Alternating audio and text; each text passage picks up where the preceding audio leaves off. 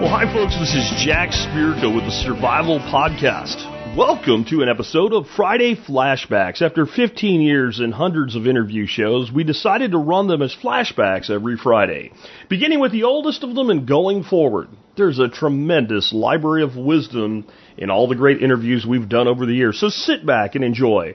Whether this is your first time or even your second time around with today's episode, I'm sure you will enjoy it and learn a lot from it. And remember, you can help support the Survival Podcast and the work we do just by becoming a member of the Survival Podcast Members Support Brigade.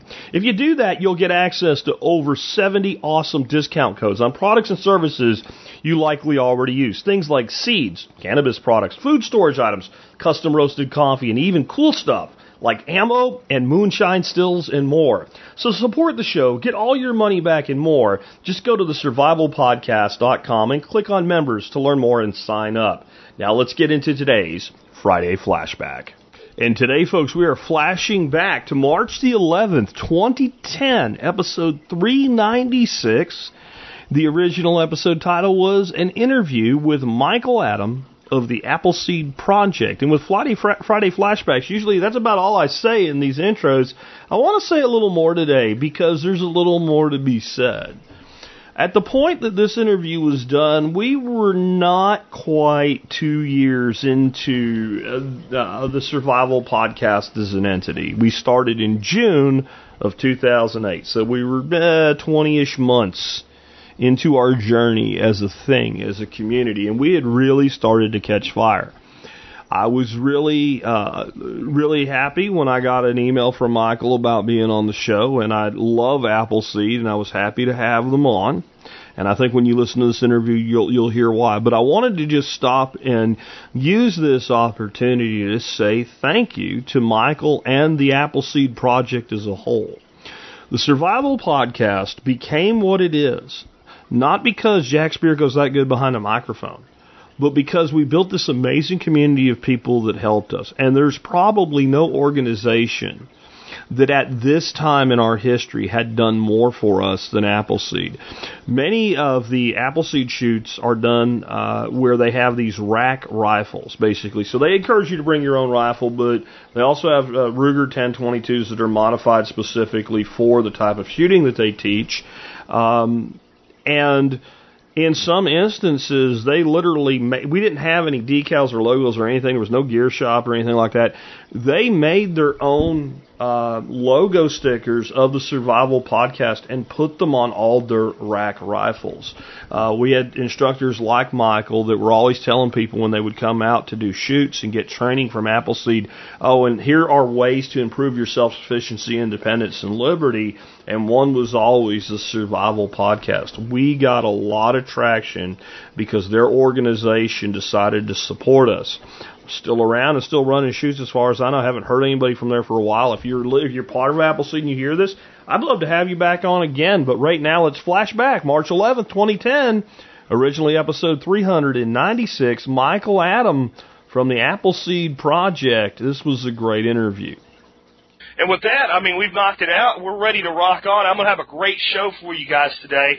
Um, long ago, when I first started doing this show, I heard from people that were part of this thing called the Appleseed Project, and I really had no idea what the heck the Appleseed Project was.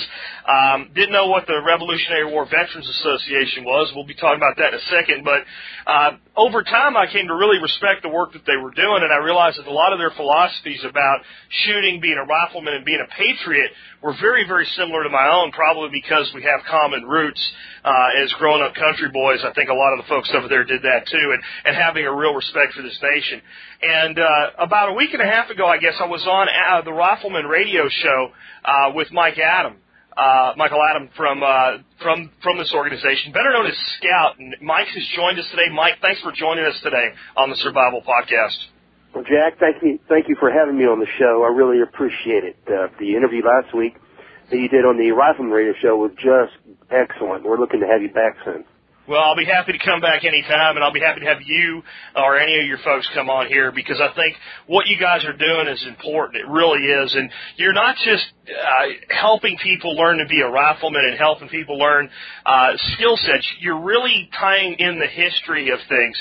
So, kind of starting out with that, can you can you tell people exactly what is the Revolutionary War Veterans Association, and you know a little about your background and what motivated you to get involved with this thing in the first place? Well, uh, just like every American, you know, you you think that you have, uh, or you don't consider the fact that you have duties and obligations, et cetera, to the nation. I mean, you have, uh, you know, you salute the flag and you stand up during the uh, national anthem, et cetera. But you don't go a whole lot farther than that, or a lot of people don't. Uh, you know, I grew up uh, uh, in kind of a rural area, and uh, you know, I'm sure that you and I have probably have a, a great deal in common as far as our uh, as a history of when we grew up and stuff like that. But I uh, I ended up in the in the military, and I spent six years in the military, and I I pretty much thought that that uh, you know that should serve as my obligation to my nation. You know, I figured, okay, six years paid in full, and uh, and as I as I went along in life, I I just felt that there was something missing, and then uh, you know, I think that everybody, a lot of folks, they wake up and uh, they listen to the news and they they hear about the things going on in their nation and they know it's not right. They know there's something wrong, but but how would you? How are you going to go about fixing it? How are you going to go about making some kind of change or implementing some change? And uh, and so I started looking for some way to do that, and uh, I ended up with the uh, with the Revolutionary War Veterans Association. Exactly what is what is the Revolutionary War Veterans Association? Do you have to be a descendant of a Revolutionary veteran to be part of that, or is it open to all? I mean, what's its, what's its mission, kind of as a standalone? You know, in addition to what Appleseed does. Well, when I first heard about the Revolutionary War Veterans Association, I heard about it from Fred's column in uh, Shotgun News. And of course, when I first heard about the Revolutionary War Veterans Association, uh, I didn't even read the column because I thought, oh, great. There's a bunch of guys in frilly shirts, uh, you know, walking around with, uh, you know, with trying to do the Renaissance Festival type accents, and I just, I, I can't get involved with that. And, uh, and actually, the Revolutionary War Veterans Association is dedicated, uh, to teaching a, uh, an absolutely fantastic fundamentals of rifle marksmanship course, but more than that, is dedicated to honoring the men and women who came before us.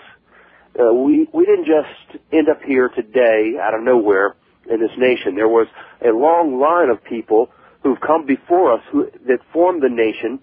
Uh, in some cases, making great sacrifices, even the the ultimate sacrifice of paying with their lives, so that we would have the nation that we have today, and that we would be able to enjoy the the freedoms and liberties that we have.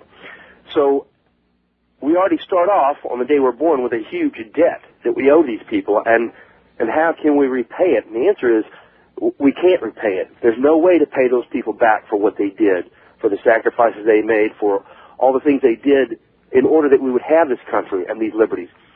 However, what we can do is we can honor them, and to honor them, we remember them because by remembering someone, you honor them. Whenever you when your grandfather, or your great grandfather dies, he's only dead uh, until you all sit in a circle and you talk about uh, what grandpa how he shot a squirrel off the the picnic table in the backyard one day or something like that. And then he's then he's living again. And then you remember him and you remember the things that he did for you. And that's what we do. We uh, we teach a fundamentals of rifle marksmanship course, and while we're doing that, we tell folks about the history of our nation and how it all got started on April 19th, 1775 at Lexington Green at the North Bridge in Concord and then along Battle Road back to Boston.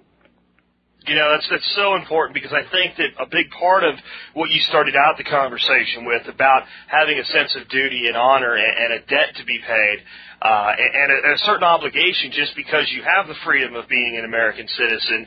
I, I think that when people reconnect with how you got that in the first place, then all of a sudden it starts to make sense as to why that would be the case. And it's it's something that I've said repeatedly in other ways where uh, if your neighbor's in trouble, it's your obligation to help them. And I've heard people say there's no law that says that. Well, duty and honor have absolutely, well, you know, they might be related to the law, but in and of themselves have nothing to do with legality. It's about doing the right thing for the for the right reasons. And I think a lot of our, our young people have lost touch with that. So I really love what y'all are doing there. Let, let's move on and talk a little bit more about uh, the program itself, Appleseed. Exactly what is uh, what is Appleseed, and, and and and you know what what is the goal of Appleseed as a whole? I guess would be a great way to put it. And what could a person expect if they were at an Appleseed event? All right. Well, Appleseed is the sole project of the Revolutionary War Veterans Association. That means that's the only thing that uh, that we're running out of that project. And the Appleseed project is is basically just that. You think back to Johnny Appleseed. He went across the nation and he planted apple seeds. Why? So that he could have some apple trees that he could eat the delicious fruit off of? No. Uh, he, he didn't do that. He planted the seeds and then he didn't sit there and nurture them. He didn't sit there and make sure that they grew and water them, etc. He planted those seeds. He made sure that they were in the ground, and then he moved on. And he did it again and again and again. And because of that, uh, n- not immediately, but because of that, uh, 10, 15, 20, 30, 40, 100 years later, there's apple trees all across uh, the areas that he went to. Now, that's what we're doing.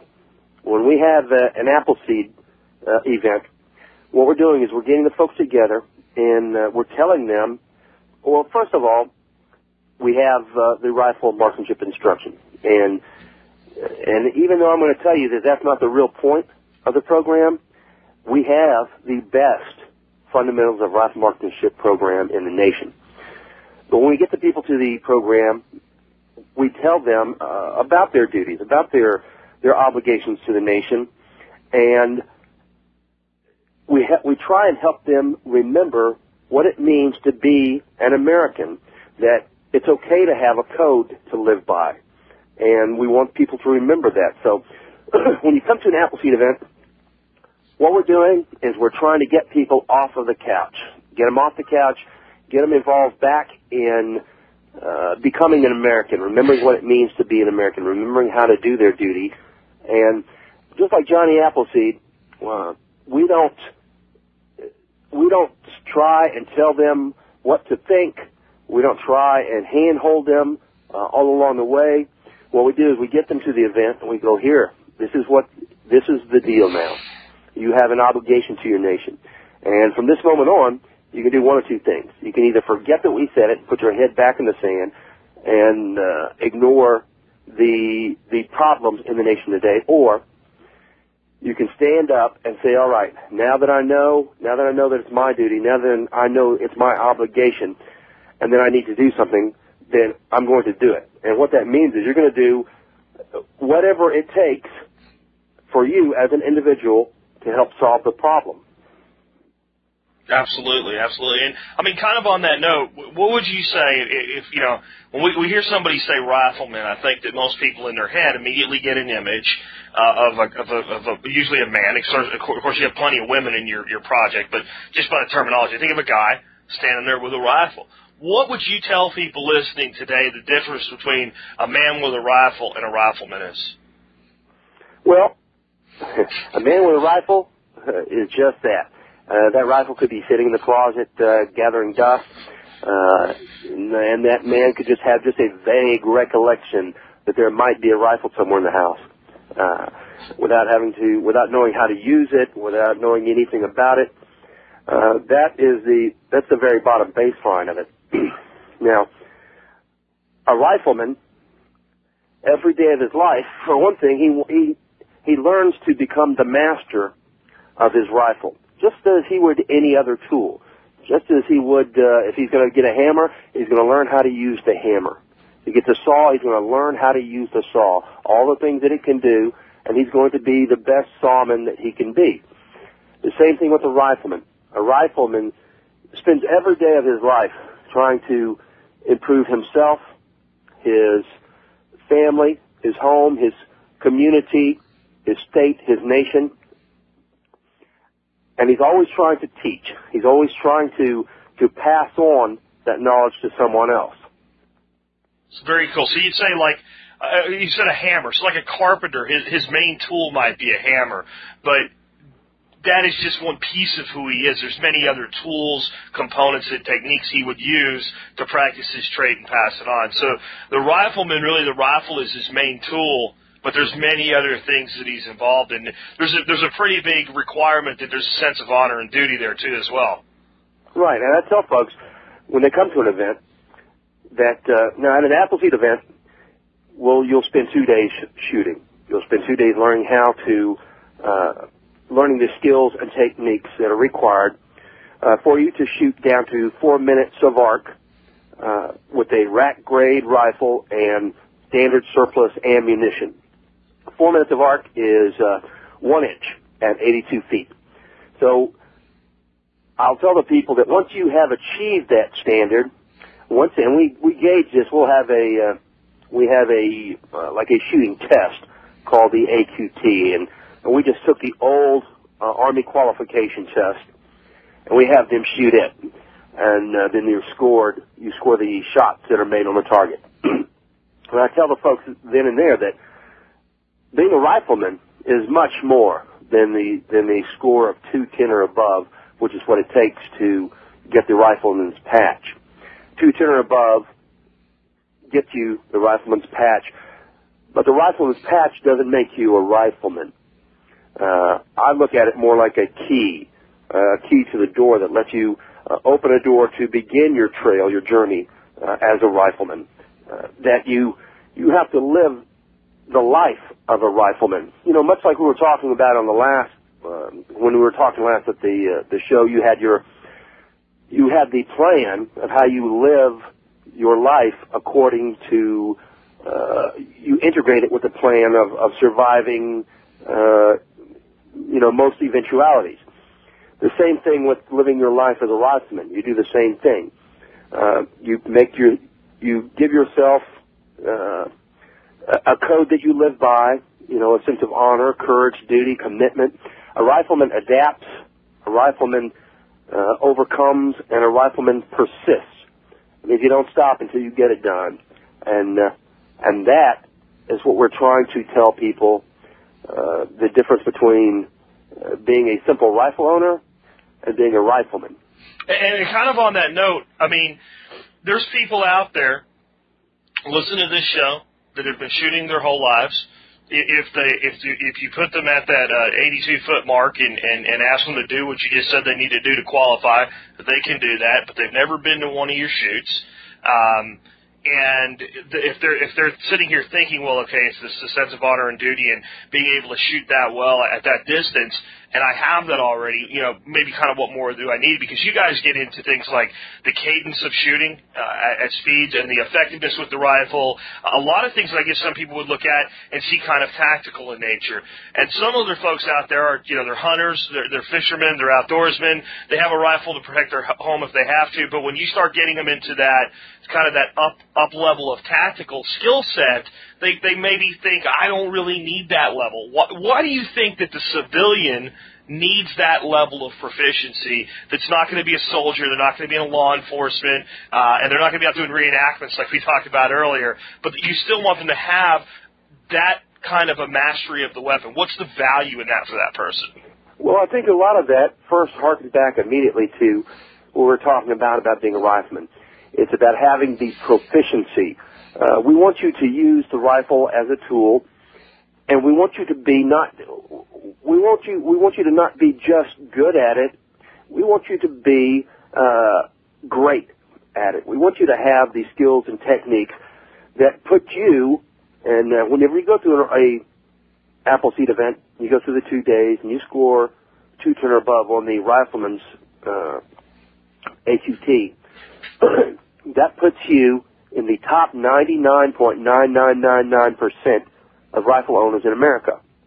We want you to be as skilled as you possibly can be with this, with your tool, just because as with any tool, you should never accept uh, mediocrity. You should strive for excellence in it. So we teach we teach you the fundamentals uh, of rifle marksmanship. We teach you uh, first of all how to get uh, how to get a rock solid shooting position, uh, then how to uh, execute the shot by the six steps, and uh, and then how to follow through on it.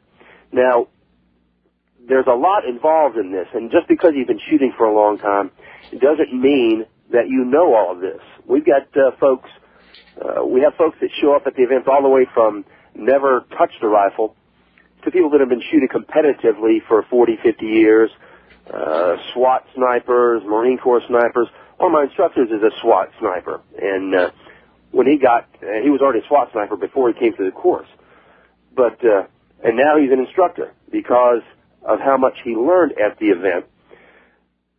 So we're going to be teaching you the fundamentals you will use for the rest of your life in shooting, and uh, we don't. We're not going to teach you to shoot because you need to shoot in a military way. We're teaching you to shoot because there's really one way to shoot, and that is uh, that is shooting every time you picking up you pick up a rifle to shoot it as a rifleman. Because along with the the skills and te- techniques that we're teaching you, we're also hammering in uh, uh, everything else you need to know about it. The safety. When you were talking earlier about the cadence, uh, that's a natural thing. How you're going to shoot at the rifleman's cadence. That means one round of aim fire every two to three seconds. Uh, we're going to teach you how to uh, uh, change magazines without losing your natural point of aim. Uh, we're going to teach you how to shoot in different positions. And this isn't because we want you to be some type of a military uh, marksman. It's because these are things that you're going to encounter in your shooting life. I don't care Correct. if you're shooting uh, if you're shooting at deer, if you're shooting at targets, even if you're shooting at a target, I can guarantee you at some point your rifle is going to get empty, and you're going to have to start. You're going to have to load it and then uh, and start shooting again. So this isn't aimed at any type of a military uh, kind of thing. At Appleseed, we don't have any politics. We don't have any ideology. We don't do any training uh, per se as uh, training infers something to be used at some future date. Now, we're, we're not doing that. We're just teaching you how to shoot a rifle. Very cool. And you know, you just said something that I find very profound, and I think it's something that people need to hear and have reinforced. And you said there is one way to shoot a rifle.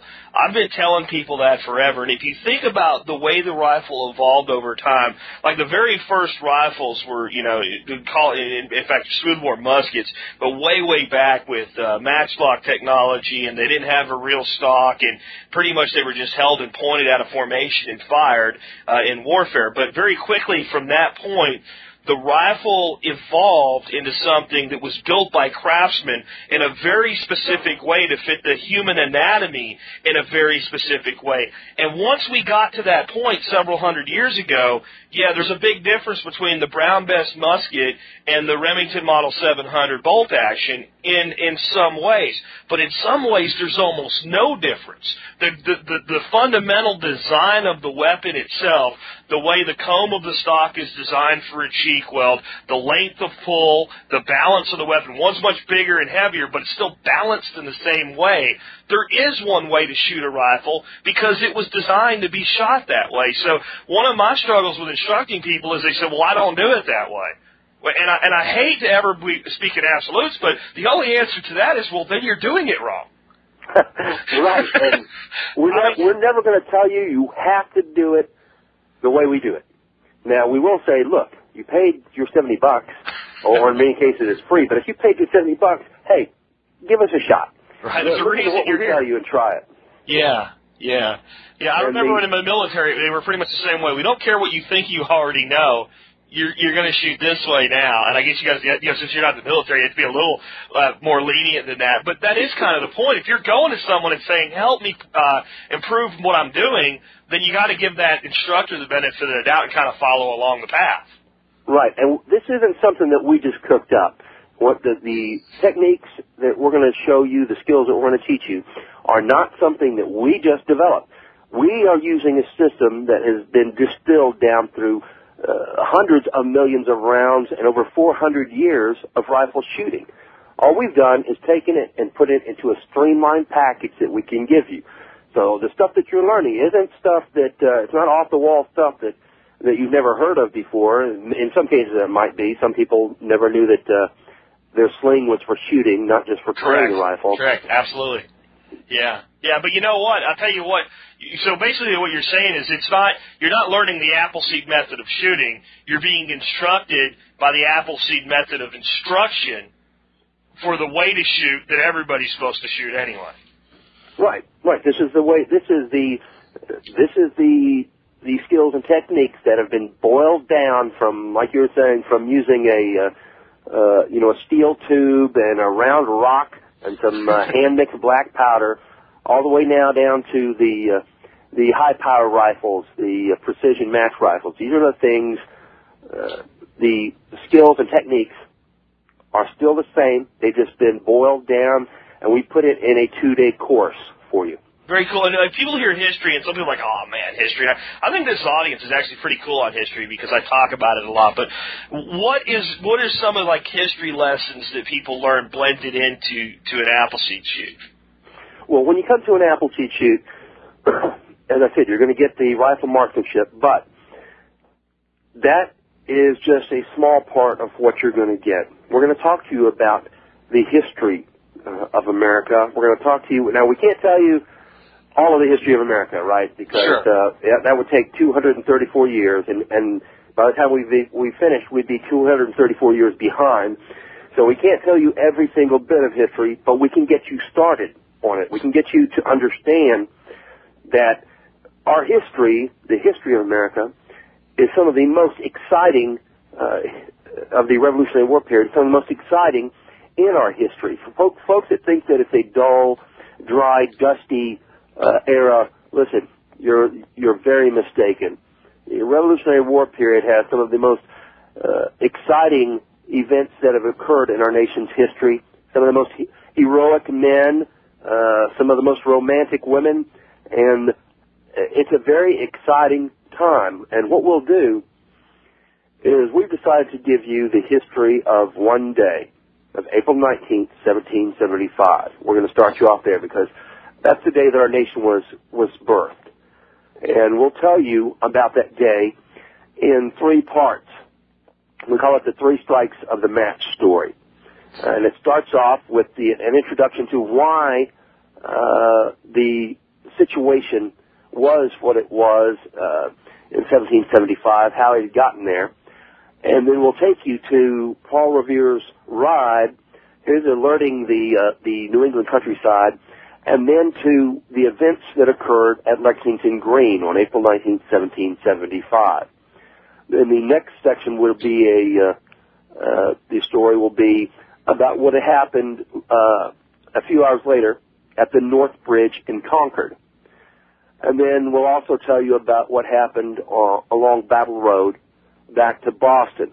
And the stories uh, that we're telling you is not a uh, it's not a dry, dusty story. Uh, the story is told by instructors who were filled with passion uh, about these events, filled with uh, the desire to tell the story of these uh, American heroes. Uh, you know, folks that they deserve to have their story told again and again, and they deserve to be listened to by by the folks who are attending. And one of the reasons that we tell the story is because we want people to understand that the the separation between people today and those people uh, on April 19, 1775, is not an uncrossable gulf. There is a direct line. I don't care if you just got your citizenship papers this week. Once you got your papers, you're American, then that's it. You're locked in, and you have a direct connection stretching straight back to April 19, 1775. That same blood, that same spirit flows in your veins and runs through your heart. The desire to be an American, to be the best you can, and to do the best you can for your for your family, for your home, your community, your state, your nation. That still is in you. And all you have to do is turn that switch on and let it run, let it out. Yeah, you said something really interesting, and I think a lot of times that new American that just didn't show, you know, just wasn't born here and takes it for granted. I think in some ways is more in touch with that path back to those great historical people than we are because they had to work at something to be an American. They had to sacrifice to become an American. And I think a lot of people today were just born into it. We see being an American as a birthright. And I always put it this way: the rights that are protected in this nation that are not protected elsewhere are the birthright of all human beings. And you're blessed to be in a place where they're recognized. Right. Endowed by our creators. And that is, uh, that is across the world. And you're absolutely right. Now the folks that show up here at the event, uh, from around the world, and I get a lot of different folks. I get Russians, uh, Chinese, uh, Polish, Czechoslovakians, uh, you name it. And the one thing they all have in common is they listen. They listen to what I'm saying. And why do they listen? Because they've experienced, uh, The alternative, yeah, right. Right. They've experienced governments that don't uh, have any interest in safeguarding their liber- liberties and their freedoms. And they're glad to be here, and they're more than glad to be involved in a program that's going to help safeguard those freedoms and liberties. They didn't have that in their countries. And they're here, they're here lining up saying, listen, uh, we want you to understand that what happened to us could happen to you. And I'm here today to get involved to make sure that it doesn't happen in this country. Uh, you know, I've said something before. I'd like to get your thoughts on this. I've said, I've said there's a lot of people out there, kind of on the fringes uh, uh, of the patriot movement and all, that feel that the uh, the rifleman is part of the revolution. And, and my feeling is that a nation that's not stable is a nation that experiences revolutions. And that at this point, because we have a constitution, if we can just remember what it says, the rifleman's place today is actually it prevents us from having revolutions. That's part of why we're not a banana republic. When you know one side's just mad at mad at the other, we don't have military coup d'états in this nation because the people of this nation are the ones that don't allow it. They're the ones that stand up and say, "Hey, look, we'll sort it out, but uh, we're going to keep the peace." And I think that the rifleman is largely a peacekeeper in our country, and maybe not so maybe not to the level of need today. But as our nation was being formed, I don't think people get what it was like to be in the United States in 1830. I mean, it, it, having an armed society at that point was really necessary just to keep it together. Right, and you know the with the whole idea of your audience and your message, which is uh, the survival uh, of individuals and communities, etc. Now, one of the best ways to survive a situation is to make sure that that thing doesn't happen in the first place You got it. and uh, and that's what we're dedicated to doing. Uh, I tell the folks who show up at an event, I go, look, if you came here thinking that we're going to tell you the change is going to come from the barrel of a rifle, you're sadly mistaken because it's not. Uh, change, real and lasting change, is going to come from your your pen, your vote.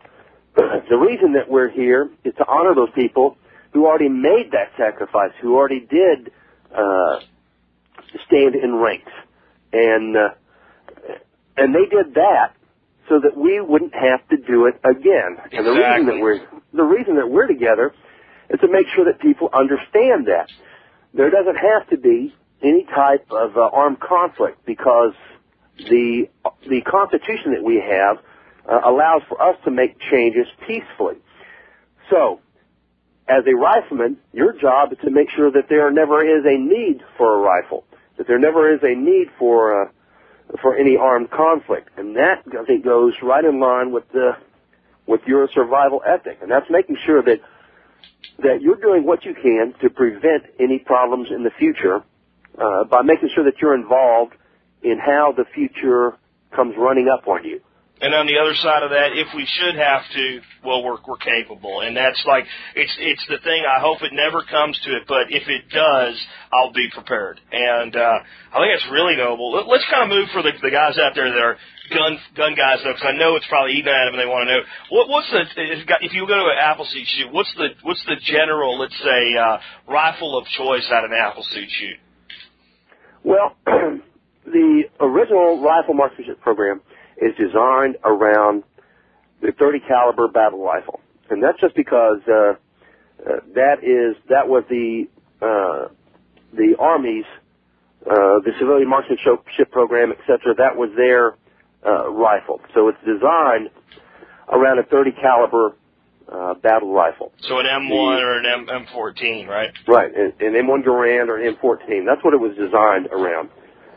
so that's what that is like the the baseline that we teach at, and uh, of course the reasons for that are are pretty obvious. Is that uh, a lot of rifles uh, they don't have the the power or or the accuracy to to reach out to uh, four and five hundred meters, uh, you know, and consistently stay within the four minute of arc uh, uh, standards that we require. Now, when you go to an event, it'll be two days. It'll be Saturday and Sunday, and uh, because of the tremendous increase in the cost of ammunition, and that's another one of those things where you wish, you know, you wish you would have bought uh, a uh, hundred thousand, uh, you know, or a million rounds because uh, ammunition has done, yeah, ammunition has done better than uh, than precious metals Done you know, better in the gold, market. yep. Yep. And uh, but because of the increase in price, and we shoot about uh, four to five hundred rounds on a weekend. So if you're shooting 30 caliber, then that's going to run you anywhere from uh, uh, you know from 200 to to 500 rounds, 500 dollars for the weekend. And what we've done is we have we've allowed now the use of the rimfire rifles because at uh, the 25 meter, the 82 foot line, you can use your rimfire and you can learn all of these skills and techniques uh, that you need with the rimfire, and then those will translate directly over to your 30 caliber uh, rifle. Now, as far as the the most rifles I see uh, in the rimfires, it would be the Ruger 1022 because that's just a good stock rifle. Uh, it's easily, you know, uh, converted into all different types uh, of platforms, and there's all kinds of add-ons, etc. And it's a very uh, uh, uh, very rugged uh, rifle, and uh, and then on the uh, the next I would probably see the most would be the ARs. I see the people using different AR platforms, and then uh, after that, it's uh, it's usually M14s. But I see a lot of Garands, and uh, Autographs. There's a lot of them uh, still available at some pretty good prices through CMP. Right, and uh, and on on that note, that uh, one of the things that coming to an Appleseed event will do is uh, it will help you get one of the qualifications uh, that you'll need. We'll actually even give you a signed certificate uh, saying you completed the uh, Appleseed Rifle Marksmanship course. Uh, it's the the uh, certificate you'll need, along with a couple of other things, being a member of a uh, shooting organization, and a couple of other things, for you to get uh, a rifle by mail from the CMP. That's very cool. I think that's that's a huge benefit, folks. That you guys need to think about another incentive to get down there because uh, I, I'm going to be honest with you. Those uh, those M1s that are uh, sitting in the CMP program are not going to be there forever. And I've watched the price of them steadily increase over the years. And you can still get one very affordably if you go out and get a nice shaped Garand in a, um, a a gun shop right now. Somewhere between a thousand and fifteen hundred dollars is what I see them going for. And I still see them on CMP for four hundred bucks. Um, so I never even I didn't I never even really thought about that. I'm prior service military and I have a C&R so that and uh, part of the Texas State Rifle Association so that knocks it out for me. But there's uh, people without the prior military service that need that additional piece to be able to participate. Um, that's that's really cool, Scout. Thanks for bringing that up. Yeah, the, the day uh, of getting a, uh, a CMP M1 Garand for 200 bucks, those days are gone. Come on, And- I remember when they were 150. yeah. If I remember. Well, I also remember when you could get three Swedish Mausers for uh, ninety-five dollars, but uh, I guess those days are gone too. So Yeah. you don't have a lot of guys there slinging bolt actions around or anything like that. It is pretty much a semi-auto uh, environment. Well, the only reason is because uh, we're we're teaching a really uh, uh, an intensive course. What we're trying to do is we're trying to get uh, a week's worth of instruction down into you in the two days. So you're doing a lot of shooting, so you need the rate of fire to be commensurate with that. Right, and what we're doing is we're getting you first. We're teaching you uh, certain skills and certain techniques that they will apply to your bolt action. Believe me. But if you're working the bolt, it's going to get in between you and learning the technique. Now, that's not saying that you can't come with a bolt action and shoot. You can. I'm just saying that the the skills and techniques that we're teaching you usually work a little bit easier if you're shooting with a semi-auto, and then they'll transfer directly to your bolt. How, how do you guys ensure safety at your shoots? I know that's a huge priority for you. safety is our number one, our prime directive, and that runs uh, from the moment you get there until the end of the shoot. Safety is always going to be our prime directive, and we do that by introducing you to the safety rules right when you first get there. Uh, we ask folks to leave their rifles in their vehicles when they arrive at the event because we don't know who's going to show up. It could be uh, uh, it could be a uh, a SWAT sniper or it could be a person who's never uh, held a rifle before, don't have any idea if there's a round in the chamber, etc. Might have bought it at. Walmart on the way there, right? That that has happened. We've had folks show up with uh, a truckload. They they wiped out two or three pawn shops on the way down uh, to hand out to the to the kids that they brought with them, and uh, so we ask folks to leave their rifles in their vehicles. They come down. They get the uh, they'll get a class there on the safety rules, safety, safety techniques, and then uh, even though we're going faster in the day, it's it's nonstop safety concerns. Whenever you go through an Appleseed event, not only will you get the shooting skills and techniques and a dose of history, you're also going to be given a class, an intense class on rifle safety, on how to make sure that your rifle is safe, how to uh, to to be safe around the rifles, what to look for in a rifle, how to clear your rifle, etc. So, uh, for anyone uh, wondering about the safety at an Appleseed, uh, it is uh, it is our prime directive, and it's the the main thing that motivates us uh, during the course of the two day uh, the two day clinic is safety.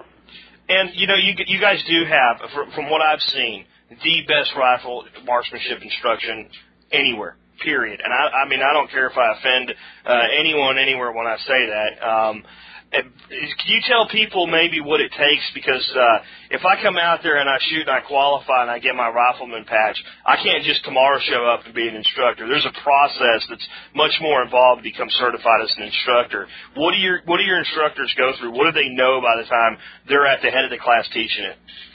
Well, you brought up a good point because because you actually can uh, go to a couple of Appleseed events, shoot uh, to the uh, rifleman standards, get two ten or above in your AQT, then you can ask to become instructor, and we'll give you the orange hat. So you can begin learning how to teach them. Now you won't be an instructor; you'll just be in in the apprentice uh, program.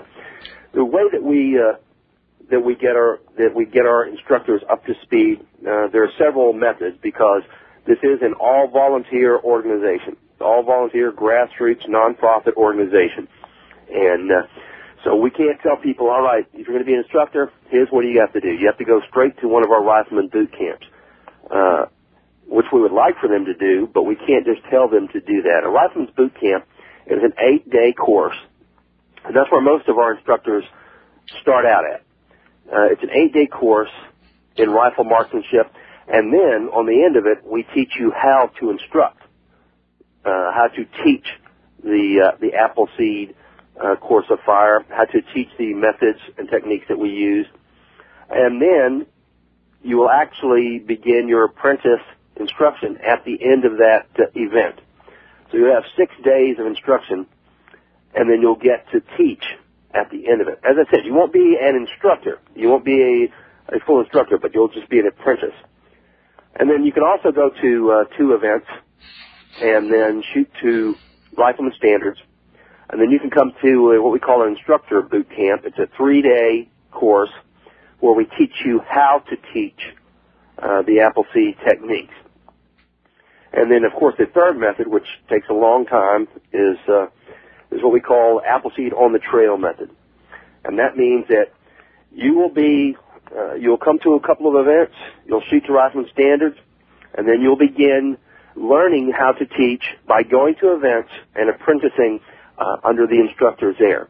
But our instructors, uh, we have uh, before you become an instructor, you'll have uh, usually around 150 hours of uh, classes and uh, and instruction on how to instruct before you get your instructor certification.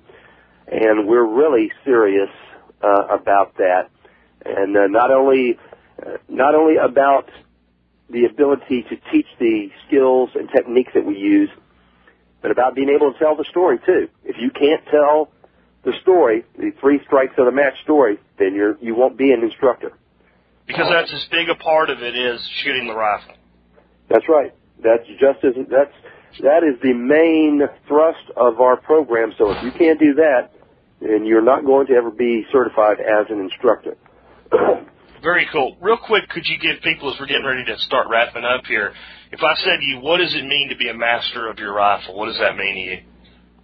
Uh, to be a master of your rifle means that that you are familiar uh, with all the uh, all the procedures, all the mechanical uh, needs of the rifle, and then you are also familiar with that uh, with all the techniques used to shoot that rifle to rifleman standards. And by that I mean uh, not just uh, knowing how to shoot that rifle uh, on a nice, dry, clear, sunlit day, uh, but knowing how to shoot it in all types of weather, uh, knowing how the rifle shoots, how it shoots in all Correct. types of weather, knowing how you interact with the rifle in all types of weather and situations, how you do uh, on Saturday morning when it's nice, bright and clear, as opposed to how you're going to shoot on Sunday evening when it's uh, 35 degrees and pouring down rain and you're tired, your rifle is dirty, knowing how the the rifle and the rifleman interact and still make sure that they uh, are shooting to rifleman standards and putting rounds on the target. Very cool. And I mean, I, I take it to the point too that you actually become intimately familiar with your rifle. Where um, I have this old Model 25 Marlin uh, 22, and there's a million of them out there just like it. But I swear to God, if you hand me anyone other than mine and you put me in a blindfold and I shoulder it, I'm going to tell you right away, this is not my rifle. And if you measure them and you weigh them, there is no difference. But every tool is unique. And, uh, you know, you have a rifle for 30 years it actually has parts of your, your fingers and your hands have actually changed the shape of the, the stock comb.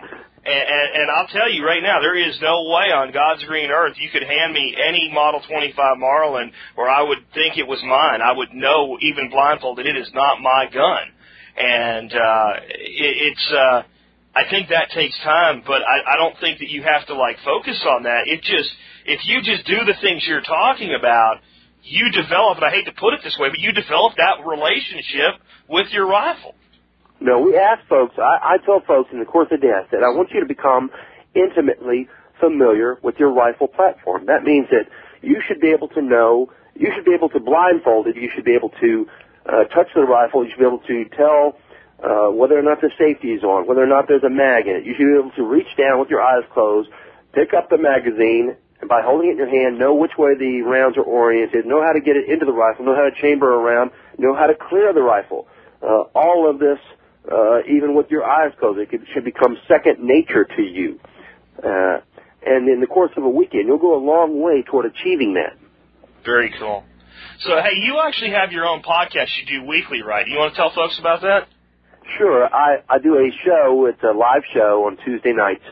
It's uh, 7 p.m. Central on Blog Talk Radio. And uh, you can get to it by going to www.blogtalkradio.com backslash Appleseed Radio. And that's at uh, 7 p.m. Central on uh, Tuesday night. And you guys talk about more than uh, riflecraft on there as well. I mean, you guys have me on there, but I've looked at some of your past guests. You have a lot of gun talk on there, but you got a lot of other talk too about good citizenship history, a uh, little, I guess, a little bit of uh, current events, kind of a lot of things thrown in, but kind of all centered around the rifleman philosophy. Exactly. We have, uh, oh, well, we try and cover it all. We don't, we don't, we don't get into uh, what I call iceberging, and that's pointing out uh, specific problems or specific uh, dangers like uh, House Bill XYZ or, Sure. or this or that because at the Appleseed program, uh, we understand that you're always going to have uh, weather. You're always going to have it's going to rain next week, and then it's maybe it's going to snow, and then it's going to hail. And if you live in Texas, you may that may be just one week of uh, you know of weather. What we're trying to do is is look at the bigger picture, which is the the climate. We want to change the climate, and the reason is because those icebergs that are out there, and we actually have an analogy that kind of follows this, talking about the Titanic and uh, the folks. There were guys actually up in the crow's nest on the Titanic, and they were actually looking out to see to look for the icebergs, and uh, they saw the icebergs that they were going to hit, and they yelled down, and they tried to move, and and they couldn't. They hit the iceberg, but the ship ended up sinking. Well, now, even if they would have missed it, even if those guys would have yelled out and they caused that ship to veer around it, guess what? There's another one down behind behind that one. They were sailing in another the one wrong behind place, that one. right? Right. So, so yelling at the icebergs, looking at the weather isn't going to fix things. What you're going to have to do is you're going to have to change the climate. You have to change the climate in the nation so that the icebergs never form. That the House Bill XYZ never comes up for a vote because nobody would put it up Because because they're dead that would be scared to do ridiculous. it, right? because Right. people know their constitution. And I mean, I think that's you know, on politics. I try not to get too specific with anything myself because it really comes down to the fact that we've lost what the people that were more connected to the folks you're talking about used to discuss. In you know, let's say. Uh, very early stages of our nation, 1805, 1810, and, and the Congress was looking at doing something. People didn't debate per se whether they should do this or not. The main debate that the men would have in the beer pub would be, are they allowed to do this? Does the Constitution permit them to do this? And I'd love to see us get back into that climate, like you're saying. Great word for it, because a lot of the nonsense we deal with, we wouldn't even talk about it because they know, because this is, you know, they still have to apply for their job once every two or six years, or four years, depending on what one. And they know that if people were with that type of awareness, you know, we can all disagree about how to solve a problem, but we all should be agreeing on kind of our foundational law. So that's cool. I'm glad you guys keep the politics at a very, very high level when you do bring it up because uh, it, it keeps you from getting into minutia that just is counterproductive. Um, where can people learn more about Appleseed? Sign up, go to a shoot, stuff like that. If you go to RWVA, Revolutionary War Veterans Association, if you go to rwva.org, that'll take you to our homepage. And on the homepage, there's uh, all the links there uh, to find out how to get to an event. If you go to the rwva.org homepage, uh, look up to the left, the top left corner, you'll see uh, a tab that says Appleseed. You click on that, and then look down, it'll give you a drop-down menu. Look on that menu for schedule. Click on schedule, and that will take you to the page that lists all the events. So if you want to go to an event, you go to rwva.org, click on Appleseed, go down to schedule, click on that, and that will take you to the page that lists all the events. Now, once you do decide to go to an event, we really encourage you to pre-register because we're doing this not just locally, we're doing this across the nation. Uh, matter of fact, we have uh, the April 19th weekend. That's our signature weekend. Uh, we'll be having over a hundred shoots simultaneously nationwide, awesome. border to border, coast to coast. So that means we've got hundreds and hundreds of instructors trying to figure out which, you know, how to get to a place and uh, airports and hotels, rental cars, etc., and then supplies that have to be shipped. So if you decide you're going to come to an event, we ask you to please to uh, to pre-register. Now, March 16th uh, on the Blog Talk Radio on the Rifleman Radio Show, uh, we're going to have uh, David Hackett Fischer. And uh, Fischer wrote uh, the definitive work on Paul Revere called Paul Revere's Ride. And uh, he'll be on the show then to answer folks' questions about the events of April 19th, 1775. So if you get a chance on uh, March 16th, please tune into the show, 7 p.m. Central Time. Very cool, man. Thanks for being here with us today. You got any final thoughts for folks? Any final words of wisdom? Uh, just that every one of us has to make a decision uh, about what we're going to do uh, with our lives, and we have to make a decision, uh, or we have an obligation to make sure that the nation that we leave behind for us, uh, b- behind for uh, those who come after, is a better one. A better one for all those people who who come after us, for our kids, our grandkids, our great grandkids, and and for the millions of people who will never see or know, it is still our sacred obligation to leave a better nation for them uh, than what we got. Very, very cool, Scout. Thanks for joining us this evening, Thank you, folks. Jack. Folks, and I'll tell you what, I will have uh, I'll have links in the show notes to to to to, to Michael's show, uh, to the Revolutionary War Veterans Association, to the Appleseed Project. I, I recommend you check it out. I recommend that you uh, learn the history and learn the craft of the rifle, and I think this is a great way to do it. Uh, I want you to understand why I, I would bring uh, Michael on the show here for you. It's not just because I needed a show to to load while I was on vacation. It's because being a rifleman is something near and dear to my heart, and I, it has, I guess, a little bit to do with my military service, but it has more to do with the fact that I grew up as, as, a, as a young man in the coal region of Pennsylvania, and I was expected, not not asked to, but expected to go out on occasion and bring home something to eat so that our family could eat, because we didn't really have a, a lot of other ways uh, to get things done back then. We weren't exactly the most well-off folks, and um, I, I do not resent that at all uh, I am more grateful for that than than many things uh, that, that other people might think I might be more grateful in my life. Those those somewhat hard times are a big part of what made me who I am, and uh, that's why I have a a 30 year old Marlin 22 that you couldn't trick me with another one from because I have developed that relationship with that rifle over those years and I have a deer rifle that I kind of put in the same category. Let me tell you, there is no substitute for being connected to the roots of this nation through firearms. And I know some people maybe cringe at that a little bit, but we are America because of the rifle. And, and there, there is no way around that, and the two are not separable, and that's why it was written into the first changes to our Constitution.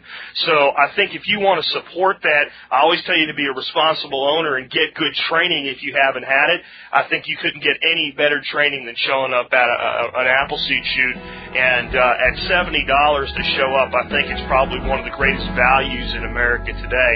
So again, Mike, thanks for being on the show tonight. Folks, check out Appleseed. This has been Jack Spirko with Mike Adam today, helping you figure out how to live that better life if times get tough, or even if they don't.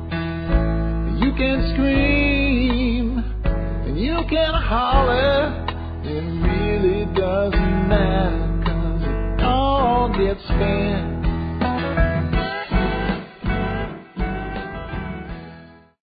Well, thanks for tuning in to this episode of the Survival Podcast Friday Flashbacks. If you enjoyed today's show, please consider becoming an MSB member. Just go to thesurvivalpodcast.com and click on members to learn more. You can also support our show by going to TSPAZ, that's T-S-P-A-Z, tspaz.com, anytime you shop online. And while you'll support us no matter what you buy, you will find over 500 reviews of items I have personally tested and vouched for. And to stay in touch with us and never miss anything, follow our channel or our group on Telegram. You can find links to that and all our social media options. Just go to the survivalpodcast.com and check the show notes for any episode.